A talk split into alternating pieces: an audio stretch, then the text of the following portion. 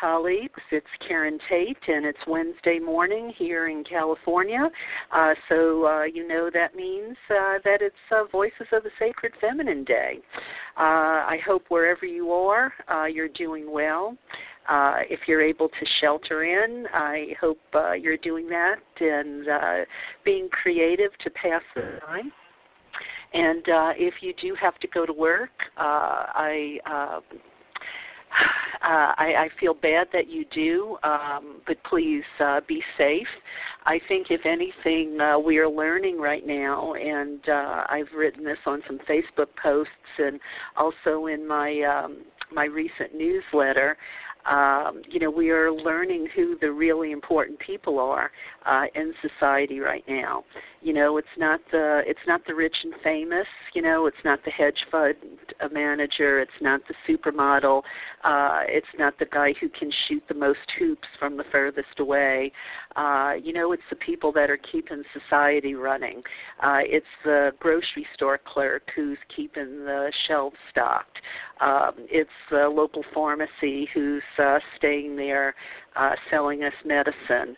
Um, you know, it's uh, you know all the many people. You know, cleaning uh, public areas, um, uh, sewing masks. Uh, you know, uh, it's especially our nurses. You know, especially our nurses out there uh, uh, and our teachers, and uh, you know, often the people who are overlooked and undervalued and underpaid. Uh, these are the ones that are really important. You know, the people who are delivering our food, the truck drivers uh, who are continuing to stay on the road to uh, keep the grocery store stocked. Um, you know, these are the people we really need. And uh, maybe when we come out on the other side of this, um, we will remember uh, who were the people that kept society going uh, during this pandemic. Uh, so, you know, some food for thought anyway, uh, thank you for tuning in with me today. And uh, I have returning to the show Manda Scott. Uh, you might remember her name. A few weeks ago, I had her on the show for a totally different topic. Uh, she's an incredible researcher and writer. Uh, she's also a shaman and an activist. Uh, she was on the show a few weeks ago talking about the real life of Boudica and Joan of Arc and I uh, highly recommend you go listen to those shows because uh, I think what we have learned about Boudica and Joan of Arc is uh, far from what uh, reality is, uh, but uh, you know that's that's our educational system, I guess. Uh, but anyway, uh, I'm happy to have Manda returning today. Uh, she's calling in from the UK, and we certainly appreciate that. Uh, our topic today is uh, conscious evolution. And uh, you know, last year, uh, Amanda sat on the streets uh, with Extinction Rebellion. Uh, she canvassed for the Labor Party. Uh, she worked her socks off for local uh, resilience networks. And uh, at the start of the year, she launched uh, her own website platform called Accidental Gods, a gateway to conscious evolution uh, which uh, I think was a turning point for her uh, toward a more full time occupation. Uh, today we're going to discuss uh, what conscious evolution actually is and why it's so relevant now. We'll discover the difference between this and collective intelligence and how it fits in with integral theory of Ken Wilber and others. Now, some of this might be new to you, some of it's new to me, so um, you know we'll have her explain all of this. Uh, so I want to say to Amanda Scott, welcome back to Voices of the Sacred Feminine. Hi, it's it's a great pleasure to be back, and thank you. Uh, much easier getting in this time. Can can you hear me? Uh, well, uh, yeah, I can hear you fine. Uh, and thank you for calling. Uh, sorry for you know any confusion today with the start time of the show, but I'm glad it all worked out. Um, yeah, yeah, we haven't so, had our, uh, our daylight savings time yet, so so I'm an hour out on all my calculations with the U.S. But yeah, it's fine. And isn't it different? Because you okay. and I had we planned this several months ago, uh, and we had no idea that the world was going to be where it is. So, are you you're safe at home in California? Uh, yes, we are. And, you know, I was just thinking that, Manda, uh, even as recently as our last interview a few weeks ago, uh, I mean, the world has changed so incredibly. Um, you know, we are sheltered in here. Um, I, I'm beginning to think uh, this was the plan of the universe a year ago when, um, you know, our lives changed so drastically. Um, my husband fell and had the head injury, and we lost our jobs, and uh, we ended up moving from Venice Beach, California. Uh, we'd have been in the thick of it. It would have been very hard to shelter in place there because people are so uh, close together and living on top of one another. Uh, so I'm so grateful to be up in the mountains, um, and uh, you know we can go for days without seeing a soul. So uh, we're here and we're safe. Uh, but but what about you? What's it like over there in the UK? We don't hear very much uh, in the news. No, uh, well, we went into lockdown two days ago, so we're only allowed to go to get absolute essentials from the shops um, to, to eat or um, you know to get to hospital. Basically, our pharmacies and food stores and and kind of animal feed stores are still open, and technically everywhere else is shut. Although, because like you, we live in quite a rural area. Um, we're we're allowed to have exercise once a day, provided it's we keep three meters from anybody else. But people are, you know, there's pictures on the news tonight of of the tube trains because the government, in its wisdom, has decided to cut the number of trains. So the people who do have to get to work, who are in essential industries, are all cramming on the same trains.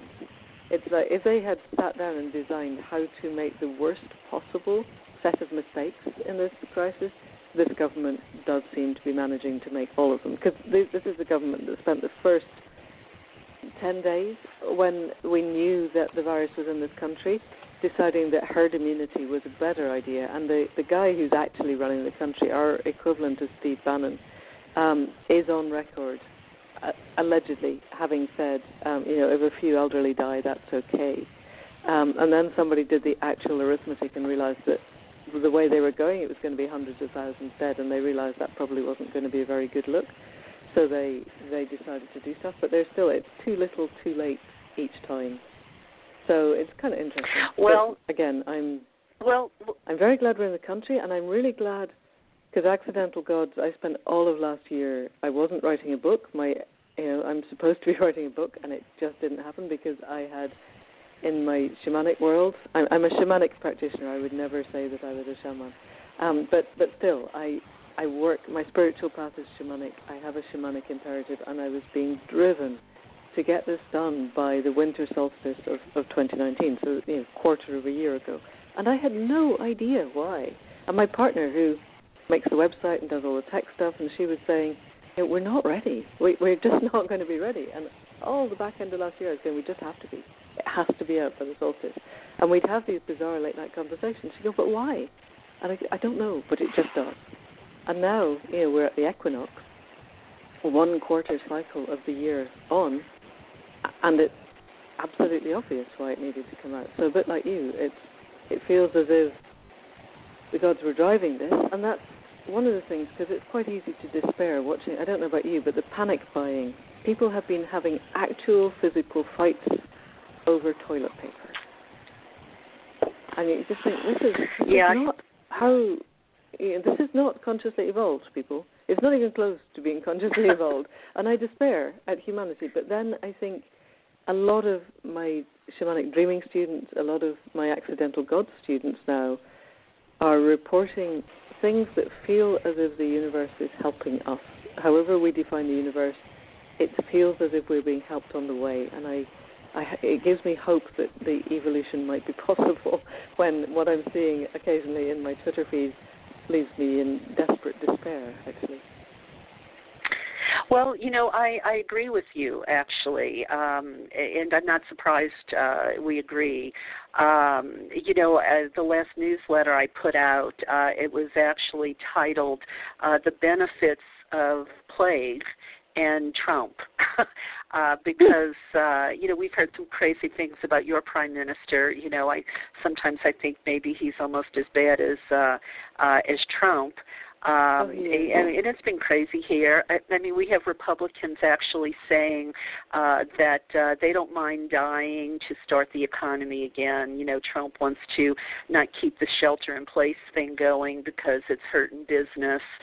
He wants, you know, at, at Easter wants people to go back to work, and you know, he's talking to hedge fund managers and people like that because you know they're, you know, they can't stand to lose a buck uh, you know, yeah. but of course they'll shelter in and it'll be their employees that'll have to um, you know, go to work and, and really make the risks uh, to keep them rich. But um, yes. but yes. yeah, I, I do I do believe the universe, uh, even this pandemic, honestly, you know, uh, with what I said when I opened the show, um, you know, I feel like we're seeing who's really important um, and who, um, you know, who, who are just the maniacs uh, out there. And um, I think when this is past us, I don't think we're going to forget this, quite frankly.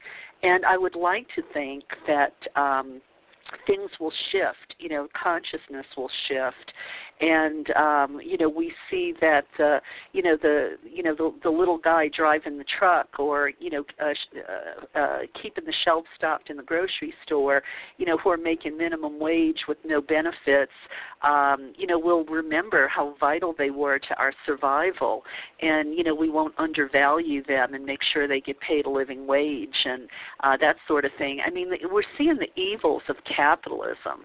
I think too. Um, I mean there was just an article in the paper today uh, that Trump wants to give some pharmaceutical company by the name of uh, Gilead, uh, which is crazy because that's the city in The Handmaid's Tale um, wants to give Gilead Pharmaceuticals, um, you know, special preference on uh, on a coronavirus drug. So you know they're looking at uh-huh. cashing in, um, in you know, uh, uh, and so that they can be the ones to charge any price, uh, you know, to cure the virus and I, I mean it's it's just insane. And i'm thinking to myself you know people will see the evils of capitalism here.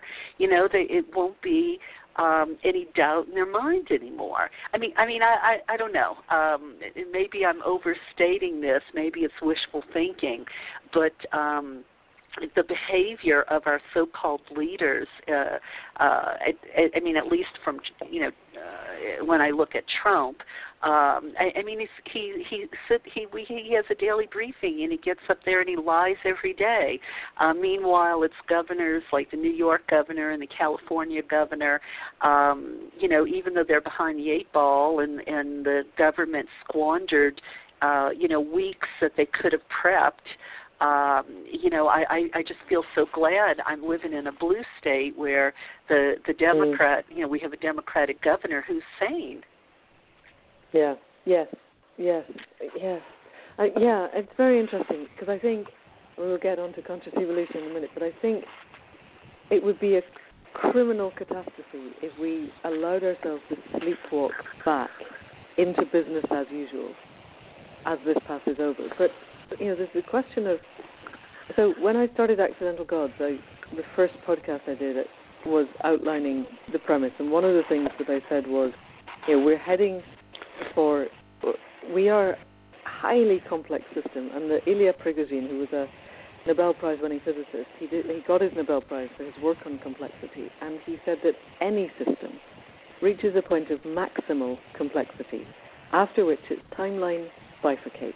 So there are two options. One is it descends into chaos and extinction, and the other is it emerges and self organizes into a new system, which is, and the point is that the new system is utterly unpredictable from the perspective of the old system. If you can predict it, it isn't a new system.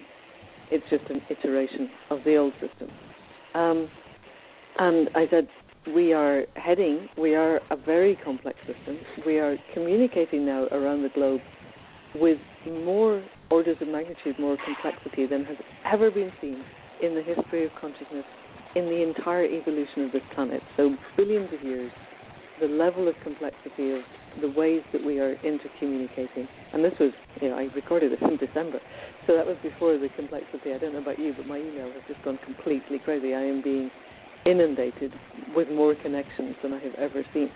So we're at maximum complexity, and we are heading either for extinction or emergence into a new system. And the things that are likely to push us are hitting climate tipping points, hitting ecological tipping points, which I think are happening even faster, or human made crises like global war, antibiotic resistance, or a global pandemic. And each of these has been predicted absolutely. I, a friend of mine who, whose daughter is a medic in the NHS said they, they war gained a pandemic back in 2016 and discovered that they needed more ventilators. And guess what? It was a it was a right wing government, so they didn't bother getting more ventilators because they don't like the fact that we have a national health service. Um, and now they're having to pay people to make ventilators very quickly. Um, I also heard that some people war gained a pandemic in your country just after Trump was elected and before he um, disbanded the pandemic unit. And by month five, they had nationalized the health service. Now, obviously, it's probably huh. that wasn't the people who are currently in charge. But I think the thing that the likes of Trump and the people going, oh, I don't mind dying, don't get is this is three times more infectious than flu. And that doesn't sound very much. Flu, if I get flu and I go out wandering in the general population, I will infect between 1.3 and 1.4 other people. Obviously, there is no such thing as 0.4 of a person, but on average, that's my infection rate. If those 1.3, 1.4 people go on and infect another 1.4 and another 1.4, and you do that 10 times, so 10 orders out, that's 14 people. With this, the infection rate seems to be between 3 and 4. So if we go for the lower edge of that and we go for three, if I get it, I go out, I infect three people, they go out, they infect nine people, they go out, they infect 27 people. Three to the power 10 is 59,000. And right. the mortality rate is highly variable, and it's anywhere between 5 and 10 percent. So that's anywhere between two and a half and 5,000 people dead because I chose to go out and wander amongst the community. It's, it's orders of magnitude more than what we are used to seeing. And I don't think those yeah. numbers are kind of at the level that we need them. Well, and I don't know if you have crazies there in the UK like we have here, but uh, the religious oh, yeah. right um i mean uh, they're uh i mean the preachers are telling people to come to church and uh and pray and uh you know kind of like their pray away the gay thing um you know it's uh you know the the, be- the beaches in florida were open. Um and, and you know i i don't think they started taking this seriously until some of the senators in congress uh were quarantined or came down with it you know. Uh-huh. And um, and then you know, I, I, I, I keep thinking, yeah, and then suddenly it's real. I mean, that is so typical of Republicans, you know, because they don't, they have no empathy until it affects them directly. You know, I mean, we I've seen it over and over and over again. Um, and our president, you know, he's just the uh, biggest uh, poster child for having no empathy, um, you know, or or morality or uh, or common sense either, you know. Um, but anyway, um, I, I'm glad we're talking about this today. Uh, yeah, I mean, we didn't know when we booked it how relevant it would be, uh, but yeah, let's just. Um, you know, let's start at the beginning here. And um, um, it, it, so your so your website platform is called Accidental Gods. Um, what is what does that mean? Um, you know, what does that? You know, explain why, the why title. Why do we call it Accidental Gods? Yes. Okay. Yeah. So because we are the generational era. So the people alive now, the, the boomers, the generation X, the generation what you call Z, we would call Z, the millennials, those of us alive today, have we are the generational era that has given ourselves the power of species level extinction, which has not been, there has never been a species on the planet before that could, in and of itself, wipe out both itself and most of the other living beings. The last time, you know, there have been five mass extinctions and they've all been accidental. They've all been as a result of an external shock. this is this is us. And there's a, a journalist over here called George Monbiot who calls this the first mass extermination because it's deliberate. Um, and so most of us didn't grow up thinking that we were going to. Basically, we have the power of God's now, but we didn't imagine that we would have, and we didn't particularly want it, but we have it. So um, we were hunting around for a name. I have to say, it took us. I think it was about September, and we'd been planning this since the solstice of 2018. Um, and I was up the hill, just saying, you know, to I, I do my morning ceremony on the hill at the back of our house, and it's where I I go up and I do a lot of my kind of connecting with the world insofar as I can. And I was, just, we need a name for this. We need a name. Um, and Accidental Gods had been the working title of my last book, which is currently called A Treachery of Spies. It, it, Accidental Gods lasted all the way down the line until it hit the marketing department, who said, no, you can't call it that. And so the editors went off, and for the first time, actually, in the history of my public, I've published 16 novels, and I think three of them have had the, the title that I actually wanted. The working title has continued on to be the final title, and usually it gets to marketing and they go, no, you can't do that.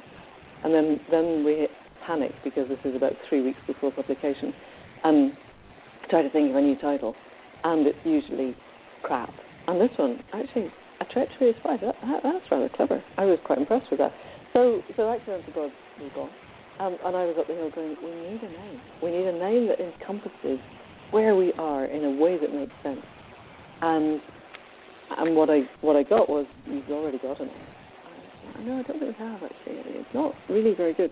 And then um, and then I realised that that's what they meant, and and it fitted perfectly because this is this is the moment we have choice and we have agency to be godlike. And if we can move ourselves to through that Prigogine portal to a new evolutionary phase, then that will have been a godlike act in terms of how we perceive. You know, we could get go down the rabbit hole of what is a god as opposed to what is the all that is. Um, if anybody's interested in that, I did a really interesting podcast with a lady rabbi who is also the only person. She, she set up a school for Jewish priestesses um, for the Kohenet Institute. So she's the only Jewish high priestess for the last two and a half thousand years. Uh, and she's lovely. And she and I explored the difference between gods and the all that is in quite a lot of depth in that podcast. But um, if we take the word God to be those who can exert powers that transcend the limitations of our existing physical world, then creating conscious evolution will be a godlike act, as will exterminating ourselves and everything else. Does that make sense? Yes, yes, it absolutely does. And um, uh, the woman you just described, I believe I've interviewed her here on the show. Uh, the name is not coming to the fore. Jill, um, Jill do you Hammer. recall? Yes, Rabbi Jill. Say it Jill again? Hammer. Jill with a J. Okay, Hammer. yeah, Hammer. Um, maybe so. I'm going to have to go back and look at the records, but that sounds very familiar. And uh, well, it does. It makes perfect sense. Um, uh, you know, because we do have so much power in our hands right now, and you know, we're kind of at the uh, on the uh, tip of a knife. You know, which which way do we go? Uh, do we use this power for good, or do we, uh, you know, or, or do we, uh, the people calling the shots, uh, just continue uh, their folly and foolishness, and um, you know, not re- make the right decisions uh, for the long term? And um, you know, it just feels like everything in this world right now, by the people who are in charge, are about short-term profits. Uh, that's the only thing they seem to care about, or or power. You know, if it's religion, it's about power over, and um, you know, it's it's really coming to this uh, uh, to this tipping point. So. Um, talk a little bit, um, Manda, about this um, this collective intelligence um, that that you've mentioned. Uh, what's the difference between, um, you know, I guess what we're doing and collective intelligence? So I think I take a little bit of a step back and look at what conscious evolution is because I, I think it's worth contrasting the two. So, so up until now, our understanding of evolution has been, those of us who believe that evolution is a thing, has been that um, there are random mutations in DNA which create differences in phenotypes so differences in the way that we function. Some of those differences in phenotype are advantageous within the ecological niche that we inhabit, and if they are, then they they give a selective advantage, which is passed to the next generation, and provided it kind of stands the stress testing of the ecological niche, it becomes a pattern of the species. Um, so it takes a long time. So if I'm, uh, you know, an antelope with quite a long neck, and I stretch up, and I've got a slightly longer neck, and that lets me get to leaves further up the trees, and that gives me an advantage. You know, many, many, many generations later, I turn into a giraffe. But it's a very slow process. We are now at the point where, so so evolution happens under moments of intense pressure because you need that intense pressure to give the selective advantage to whatever has got that tweak to their DNA. Um, so, my thesis, or let's say the thesis of those who are promoting conscious evolution, because I'm, I'm hardly alone in this, is that this is a moment of really very intense pressure. And we were thinking this before the pandemic started. So now it's very, very intense pressure. And this is one of the things, just to take a slight sidestep, why I truly don't understand why the, the men, mostly it's men, and mostly it's white men, in power are making such short term decisions because it's not like, you know, a 100 years ago you could make short term decisions and you, know, you create a second world war and it's not very good. Now, you take short term decisions and we probably have a window of about 10 years before we hit climate and ecological tipping points that are actually irreversible for everybody. And and it, you know this is not, and just the fact that they've managed to hoard a little bit more in their hedge funds between now and then isn't actually going to cut it. I think that's one of the things we're seeing now, uh, certainly in our shops, is it doesn't matter how much money you've got. If the last roll of toilet paper has gone, you can't buy it. It doesn't matter how much money you've got. It's not worth anything. It's just an idea. Worth? You know, we're all planting stuff like fury because if people don't get out and actually plant stuff this spring, there will be no crops in the autumn, and the pandemic will not seem like the worst issue. The worst issue will be there is no food. So, you know, it, it, the short termism of that leaves me gobsmacked. Anyway, um, so conscious evolution requires intense pressure. We are under, sorry, evolution requires intense pressure. We are under extraordinarily intense pressure, and we don't really want it to get any worse. So we don't have time then to have that iteration down the generations of DNA to see what we might evolve from this pressure, like not being so stupid as to fight in the shops. Or, or you know, I'm thinking the pastors who are calling everybody into churches, that's quite Darwinian. You know, it, it, they won't they won't survive long. So so then there won't be more pastors to call people into churches. But we haven't actually got time for that to progress down the generations because we're in a very, very tight window. But what I and a lot of others believe is that we are at the point of consciousness, both in our connectivity, because if we are functioning as a species, as a hyper-connected single organism, then if each of us is a node in that, each of us is much more connected than has ever been the case in the history of consciousness.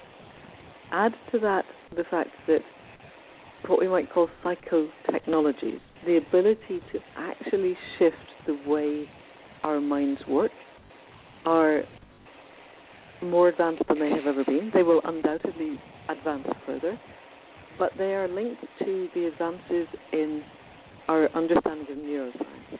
And that is, we, we know more this year than the sum total of all that has ever been known.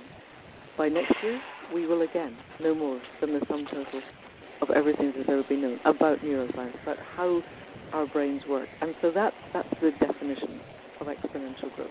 So neuroscience and psychotechnology are both in exponential growth, and that gives us access to ways of molding and modeling our consciousness that we have never had before in the history of humanity. And so we have the pressure, wow. we have the motive, and we have the means. to move towards conscious evolution, to consciously choose to evolve our own mind. And then all we have to do is work out how to do it. And so what I did last year, having had the, the kind of instruction, I, I sat with the fire in the winter solstice of 2018, so two winter solstices, not last one, but the one before. And I was feeling quite smug because when I sit with the fire, I kind of review the past year and I look at the future year. And I was feeling pretty cool because I had just I'd been teaching my shamanic work for nearly 20 years, and I got the first group who started with me back in two, early 2000 had finally gone around the wheel. It had taken a long time, but they'd got there. And nine of them, out of the hundreds that started way back, had finally got around. And I was thinking that was super cool. And I sat with the fire, and basically what came was nine people in two decades is not going to. You have to start teaching at scale.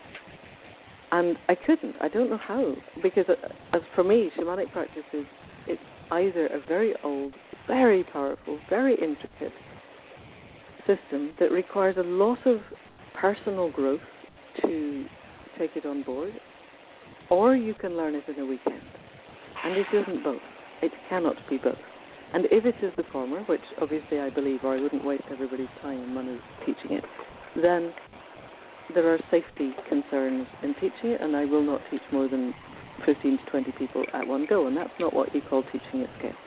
So I was instructed to teach at scale, and I was given two visions. And one was of me in the States teaching really quite a large number of people, talking from a stage like a kind of TED talk. And the other one was of the globe, the Earth, as seen from space, that kind of blue pearl against the blackness of space. And all around it was a very, very hyper complex web of light that was either, when I first saw it, it was the color of moonlight, and then I've seen it again, the color of sunlight. It depends what time of day the vision is coming. And at every point where the threads cross over, there's a node of consciousness. And some of those nodes are human, and most of them aren't. And in working with that vision to work out what it meant, because in the beginning it was just there and I had I had no idea. I didn't know any of this. I hadn't gone into it at all. But my understanding now, my felt sense, is that we need to get to a point where each of us as individuals has learned how to reconnect with the web of life, with the natural world, with the more than human world, whatever you like to call it, so that we can go up the hill and stand open. What, there was a Native American phrase called the hollow bone. We need to become the hollow bones who can be those connected parts that can connect. I can connect to the the hawk, the red kite above the hill. I can connect to the tree. I can connect to the hill itself. I can connect to the river. I can connect to uh, a, a deer in the woods a couple of miles away. That if I can get to the point where I can make those connections again, because we were once, most humanity evolved in context. We've chosen to step away from it.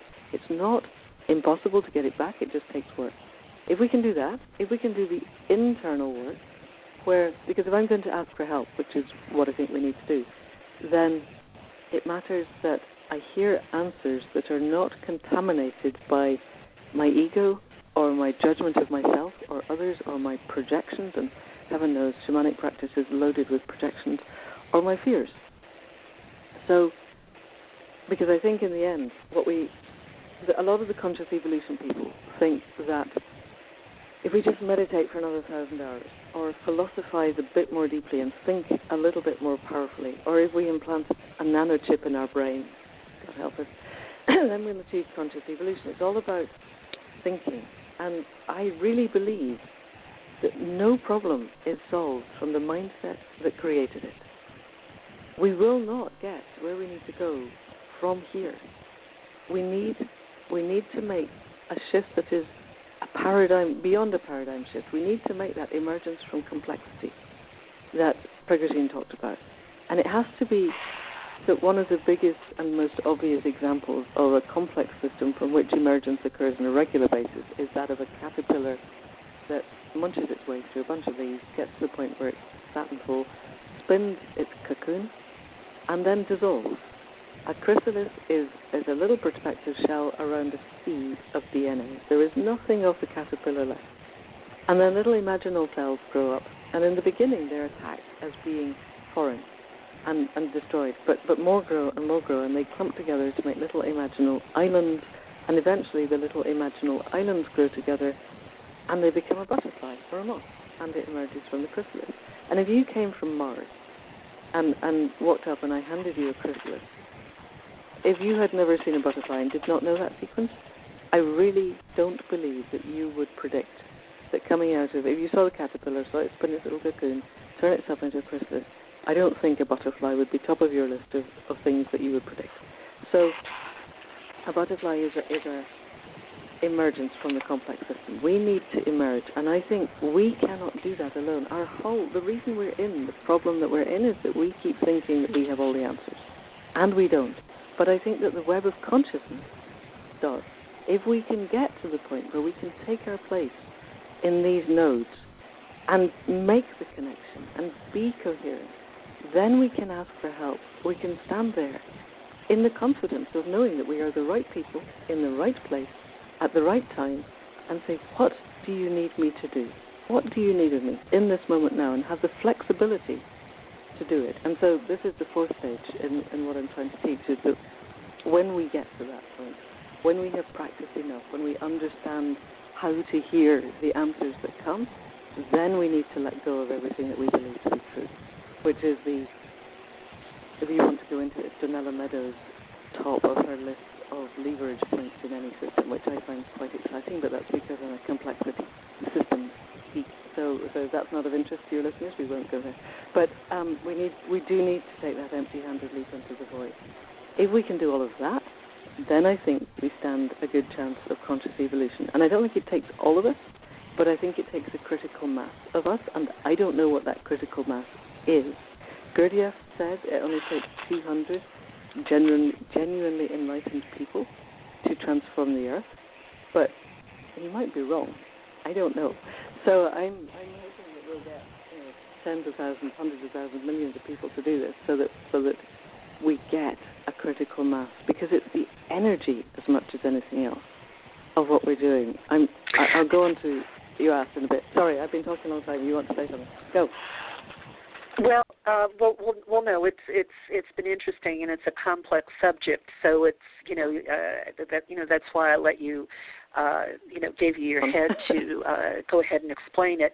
Um, but I, I guess I wonder though. Um, well, well, a couple things. Um, it you know maybe uh, I mean I was just reading an article about um, uh, the idea that uh, Saturn is entering Aquarius for two years, um, so we will have these uh, Aquarian values. You know, we will be entering maybe this age of Aquarius that we've talked about, mm. we've been waiting for for decades.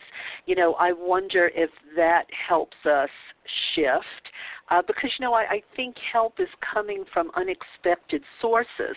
You know, there there's that. You know, there's uh, you know Saturn entering Aquarius.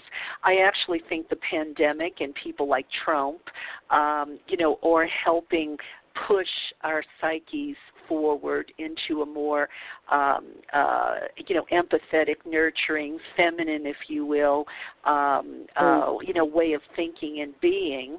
Um, you know, and and it, because we're under such pressure, you know, I mean, I it's it's kind of like change or die because obviously what has been happening is no longer going to continue to work, you know, indefinitely. But I guess I just wonder how do you, you know, what you just described. Do you believe needs to happen. Um, I, I mean, how does that happen? Um, you, you know, I mean, because you're talking about taking a, a leap of consciousness, and um, I, I don't know, maybe the people, or you know, maybe there are enough people already in place to be able to make that leap um, you know, maybe the leap is is not as as difficult as you're describing. You know, maybe some of us are almost there anyway. Um, I, I don't know. How does it happen? I guess is my question. Well, the honest answer is I don't know. I am basically following, you know, where I'm sent by by that whichever it is that sends stuff. But what I you know, we've only been running two and a half months. We have a steady stream of people signing up, and they I so what I did was I spent the whole of last year. That was my question when when it became apparent that this is what I needed to do.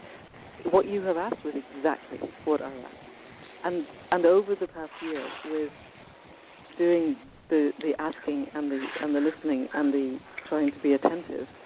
Um, and, and I would say this is always uh, a work in progress. But at the moment, we what I was shown was how to help people to do this.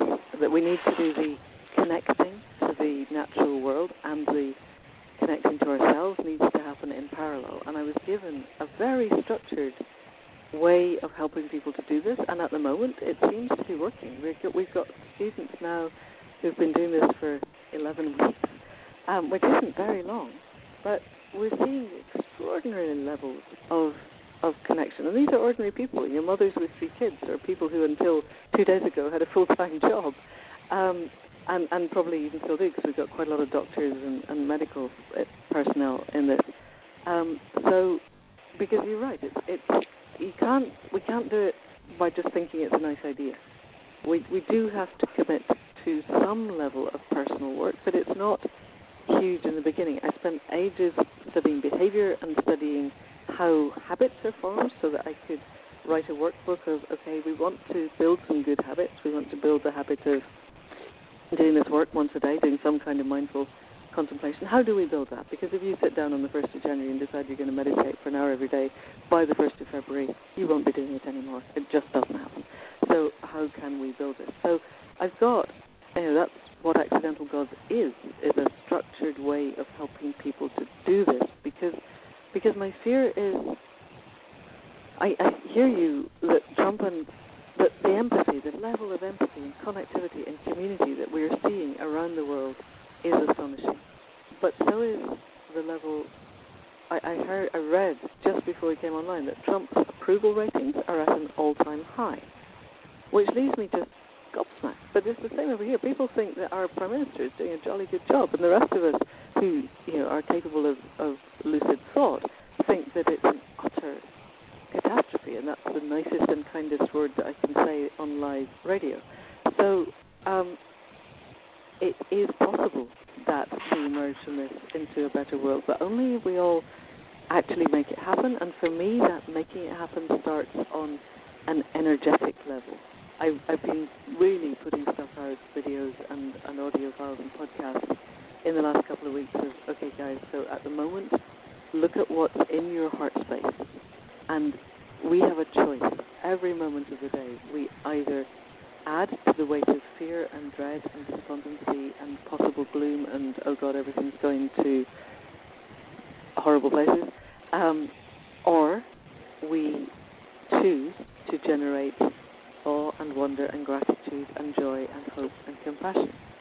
And that doesn't mean that we don't feel the fear, but it means that we have a choice of how we feel, and we can bring to bear on that the, the neuroscience, the, the Hebbian plasticity, that what fires together wires together, and our understanding of that, and the HeartMath Institute work of how can you change your physiology by choice. We have these tools now that we didn't have even five years ago. You know, this pandemic, if it had happened 10 years ago, you and I would not be having this conversation. Facebook had barely got off the ground. Zoom did not exist. You know, the connectivity that we're seeing now, the ability.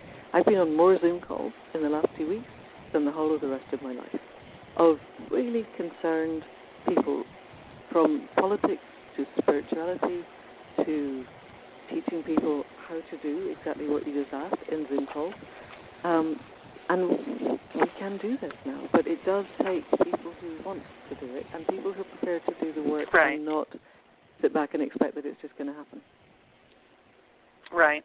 Well, and you know, I would hope my listeners, uh, myself as well, um, I will probably go to your Accidental Gods website and uh, and and check that out. Um, uh, I, I think, um, uh, I mean, you know, we're all looking for um, the the path, you know, uh, and and uh, and, and because obviously uh, the people with the loudest voices, um, you know, I don't think uh, I don't think have the answers. Um, but but let's get uh, a little bit into um, you know Ken Wilber and integral theory. Um, tell uh, tell listeners how that who who he is, uh, what is integral theory, and how does it fit into what we're talking about today. That's yeah, because you and I talked about questions that might be interesting a couple of months ago, and I was really interested in Ken Wilber back then, and now I'm not.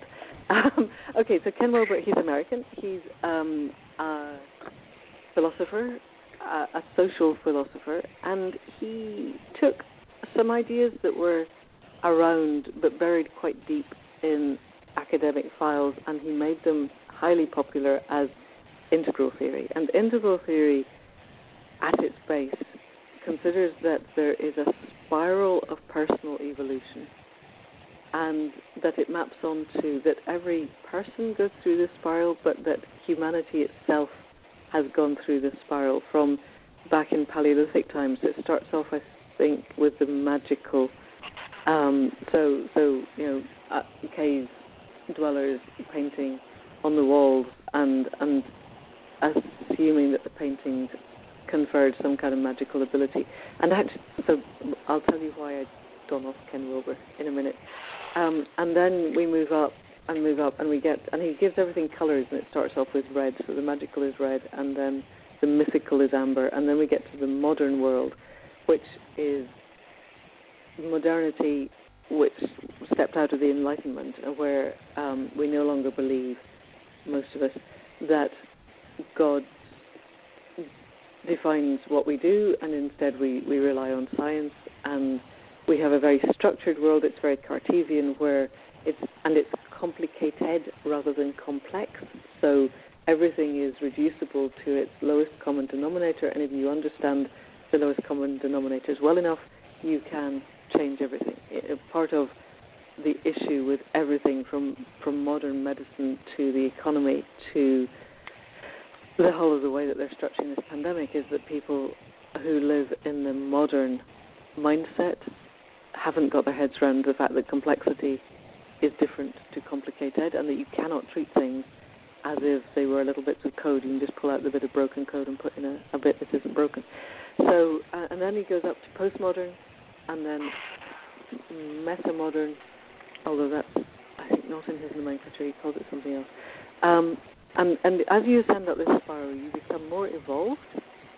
Each level takes in all of the ones before it, and then there's a kind of transcendent space, and he gives it the color teal, um, which, as far as I can tell, maps onto a consciously evolved being.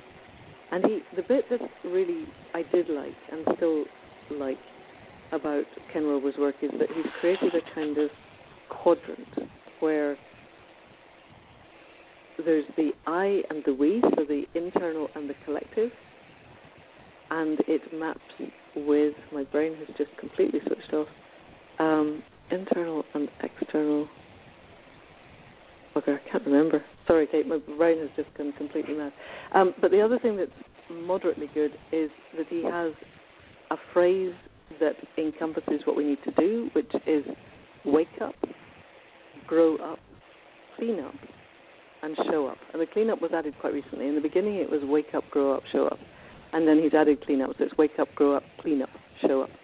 Um, and when I was investigating Wilber in the beginning, that was the bit that struck me was, yeah, that's that's useful, provided we agree on what waking up and growing up evolve and involve. Sorry, and where I am beginning quite a lot to diverge because I look back at the First Nations people, and I don't know that we have evolved in a way that's useful at all from that.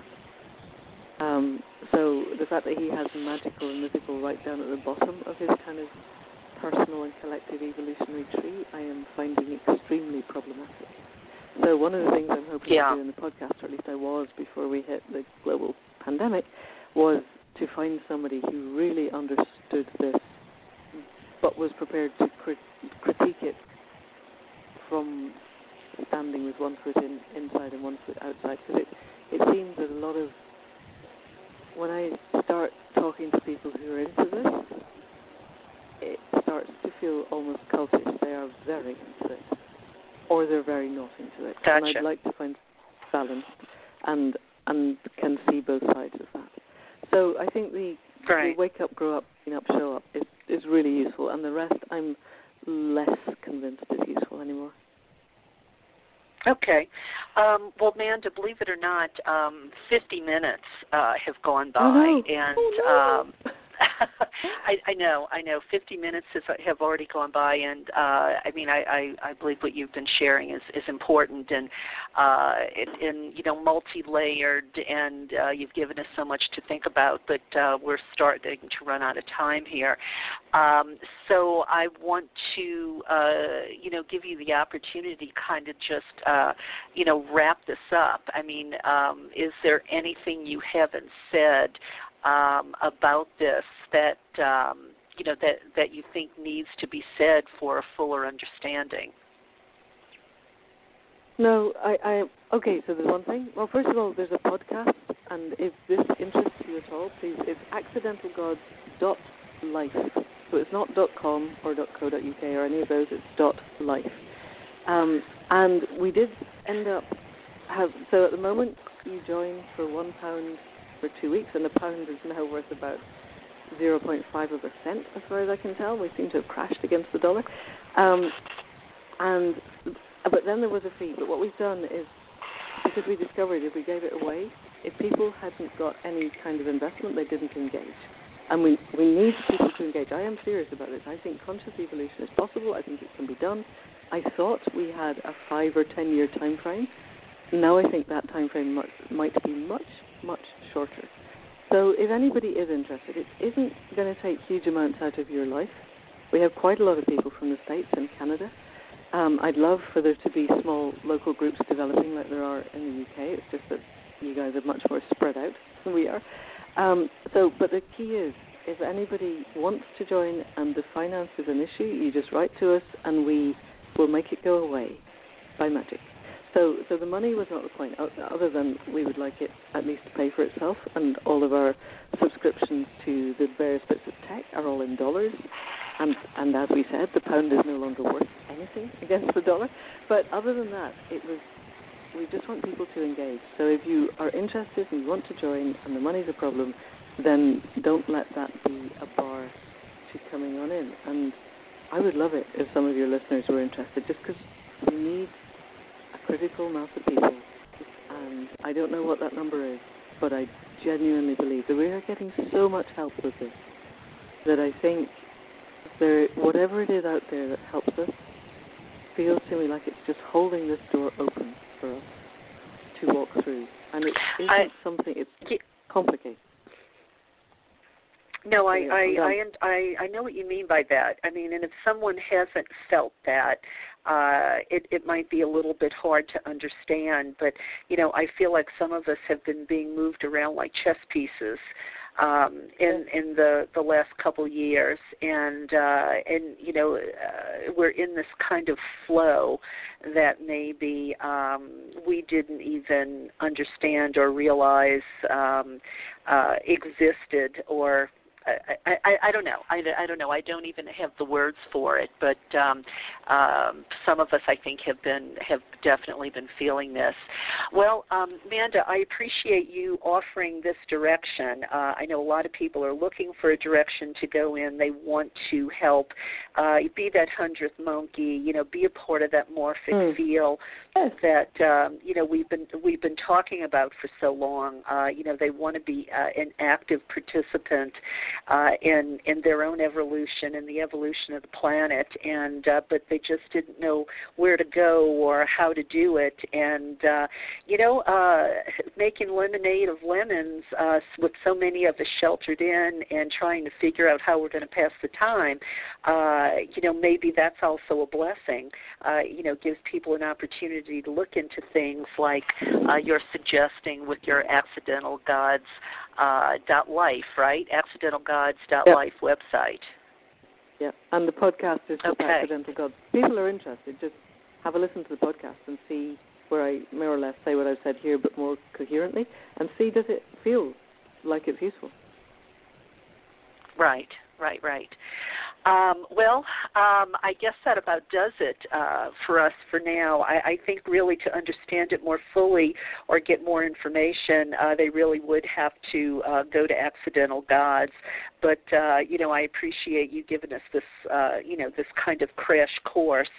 Um, you know, because I, I know we're seeing all the crazies out there, but uh, I, I I don't know. I have to believe in my heart that um, uh, you know there's there's more people that are more fully conscious uh, than the ones we just see on the television. You know, um, you know I, I I have to believe that there's more of us than there are of them and uh you know we're just too busy maybe doing maybe doing more productive things than um um you know going to church during a pandemic and spreading the disease you know. Um, well all right manda um, I, I appreciate you um, you know you taking the time to be with uh, listeners again. And um, wow i mean you're I, I feel like you're one of the ones out there doing some in, incredible work to try to help us uh, you know evolve as human beings you know uh, even though we don't really know what that looks like uh, exactly yet. But um, you know, hopefully, hopefully we will all find uh, we will all find out. I hope so. Yes, yes. Thank you so much for giving me the space and the time, and I, I hope you all stay safe over there. Yes, uh, exactly uh, the same for you. And um, you know, keep in touch, and uh, you may actually hear from me. I do want to look a little bit more into this uh, myself uh, because I do have the time now too, and uh, I've been fig- I've been trying to figure out, um, you know, how to put my energy and you know to the best possible use. And uh, this is definitely something I'm going to consider as well. Um, so uh, thank you very much, Manda. Let's keep in touch, and uh, if Sure. anything comes up that you feel like we need to talk about, uh, just pop me an email, and uh, we'll have another chat. Okay? Yes, thank you so much. Have a wonderful day. Uh, same to you. Um, and listeners, before I go for now, um, I just want to play for you something from a review of Jo Carson's book, uh, Celebrate Wildness. Please stay tuned. This is from Jonathan Nightshade, a traditional craft practitioner and researcher, writing about Jo Carson's book, Celebrate Wildness Magic, Mirth, and Love on the Feraferia Path. I love this book, how special this work is, and how appreciated. As someone who was young in the 1970s and through the years only found snippets of information on Feraferia, one of the first modern pagan paths, this book comes as an artistic revelation of the core practices of the way of the goddess and gods reborn for the next age of the divine maiden. She has clearly introduced the historical background, philosophy, and ritual practices of the joyous wilderness mysteries of the fairy faith, illuminated by the marvelous pagan art of Feraferia's founder, Fred Adams. I was very pleased that the high quality production of this oversized volume makes it a collectible work of art, as well as a testament to the visionary philosophy of Fred Adams. I feel blessed that I received a copy. I will treasure it and look forward to the next book for more of the deep philosophy and ritual practice of Feraferia. Celebrate Wildness is a dense art book quality hardcover book. You can get it for just $45 from the Feraferia website at feraferia.org. That's F E R A F E R I A dot org. So, just to clarify, Jo Carson's lovely book, Celebrate Wildness, is available only at feraferia.org. F E R A F E R I A dot org. Um, and of course, you know, we were just talking about. Um, you know, uh, Amanda Scott's uh, Accidental Gods website. Um, while we all have time, uh, I would encourage you to go there, look at that, see if it resonates with you. Uh, also, there are other options out there uh, if you are looking for something to pass the time, to be creative.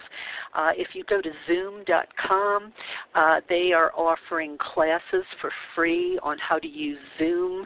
Um, just go to Zoom.com. There are actually a lot of free classes there, uh, which help us um, maybe become um, better versed in the technology so that we can uh, all stay connected, especially during this uh, sheltering in time. Um, and also, there's uh, the Noetic Institute uh, is offering a lot of uh, very valuable and uh, free classes. I know they had uh, one yesterday on harvesting wisdom. Uh, there's one coming up Friday on health and well-being. So please go to the noeticsciences.com and look at all they have there that you can tune into online, and they're absolutely free. Uh, a friend of mine was also telling me about the great courses uh, that are available. Now, this might cost about five dollars, I think, uh, five or eight dollars, uh, and I'm not absolutely sure about that. It could even be free. Uh, but these wonderful college level classes uh, are available um, on great courses. And um, I know one way you can get them, get access to them, uh, is if you're an Amazon Prime uh, member. Uh, so you might want to look into that. As, as a matter of fact, uh, it came to my attention. I mean, many of you may already know about it, but it came to my attention just in the last few days uh, when a friend of mine was talking to me about this um, uh, 20 part class, I believe uh, she might have said, from Great Courses. Uh, she took on uh, the bubonic plague, the, the Black Plague. And um, you might think, oh, God, that was such a morbid thing to be talking about during a pandemic. But actually, uh, what came out of that conversation are the very many benefits.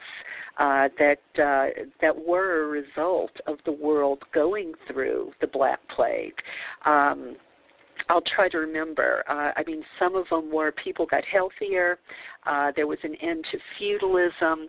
Uh, there was this um, resurgent of um, of freedom of thought. Um, there was humanism came out of it.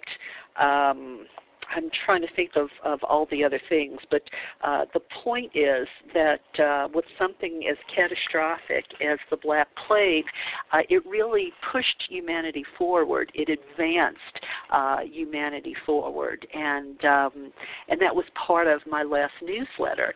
Uh, you know, the kind of posing the question: Will this uh, pandemic do the same thing for us? Uh, I mean, we can't vision as Manda said, uh, you know, we can't always vision what's on the other side of things. Uh, but some of the things we speculated about was uh, certainly after this, uh, more people will have to value science. Uh, I mean, come on. Um, you know, we talked about the fact that the people who had been marginalized and undervalued, we are seeing every day how much we rely on them. And um, will our society uh, then reward them? Uh, you know, from the standpoint of, um, you know, will they have to continue to be a gig economy with no benefits? Uh, uh, you know, can't we um, realize that they deserve better than minimum wage and no benefits uh, because we did rely on them so much during this pandemic, and we need to have an adjustment of that kind on the other end.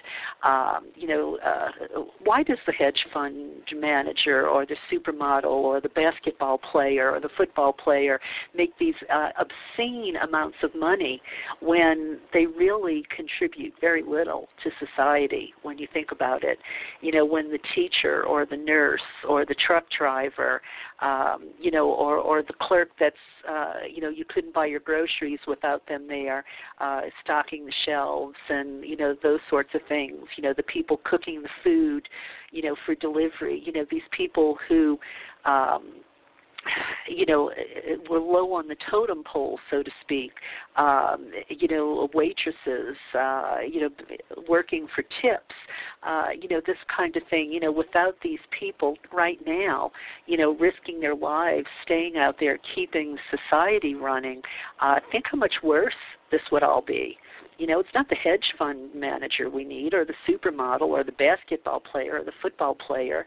You know, they're just diversions uh, you know they you know it, it's the people you know picking the food uh, you know that that we need to uh, you know to feed ourselves. Um, I think you get it. I, I don't need to keep uh, belaboring the point, but uh, you know maybe this pandemic will teach us that uh, you know this idea of globalization has not been the best possible thing. You know we've lost all of our manufacturing here in the United States, and uh, it makes it very hard for us to ramp up and create anything for ourselves. Uh, you know we've lost our unions. Um, so I, I, I don't know. I think on the other side of this, we're going to be rethinking our values. You know, we're going to have to uh, shift into something uh, that looks totally different from uh, the way we're living right now because we are seeing very clearly um, where we're lacking, who we need, and uh, you know what we truly, I think, uh, need to value.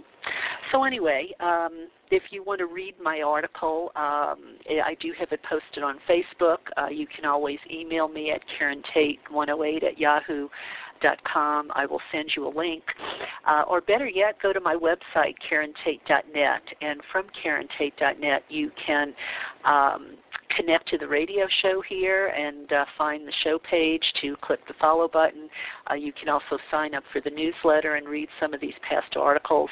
Uh, my article before this one about the benefits of plague and Trump uh, was uh, it posed the question: uh, Are your shackles showing?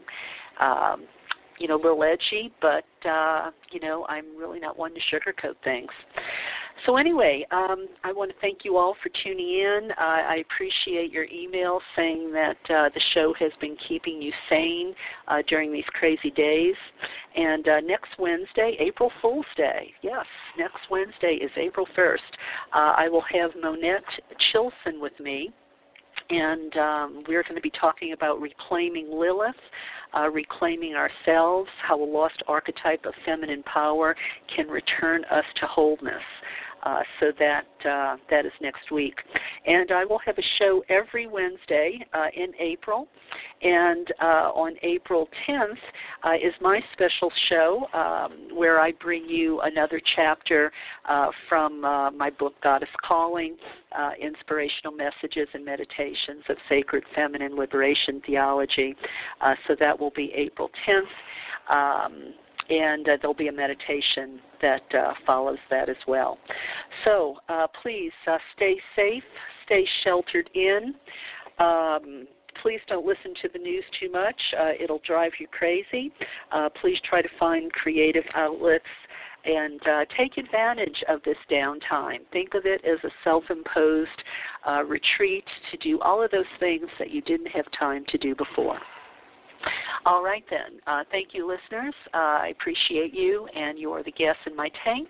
Uh, and until next Wednesday, goodbye for now.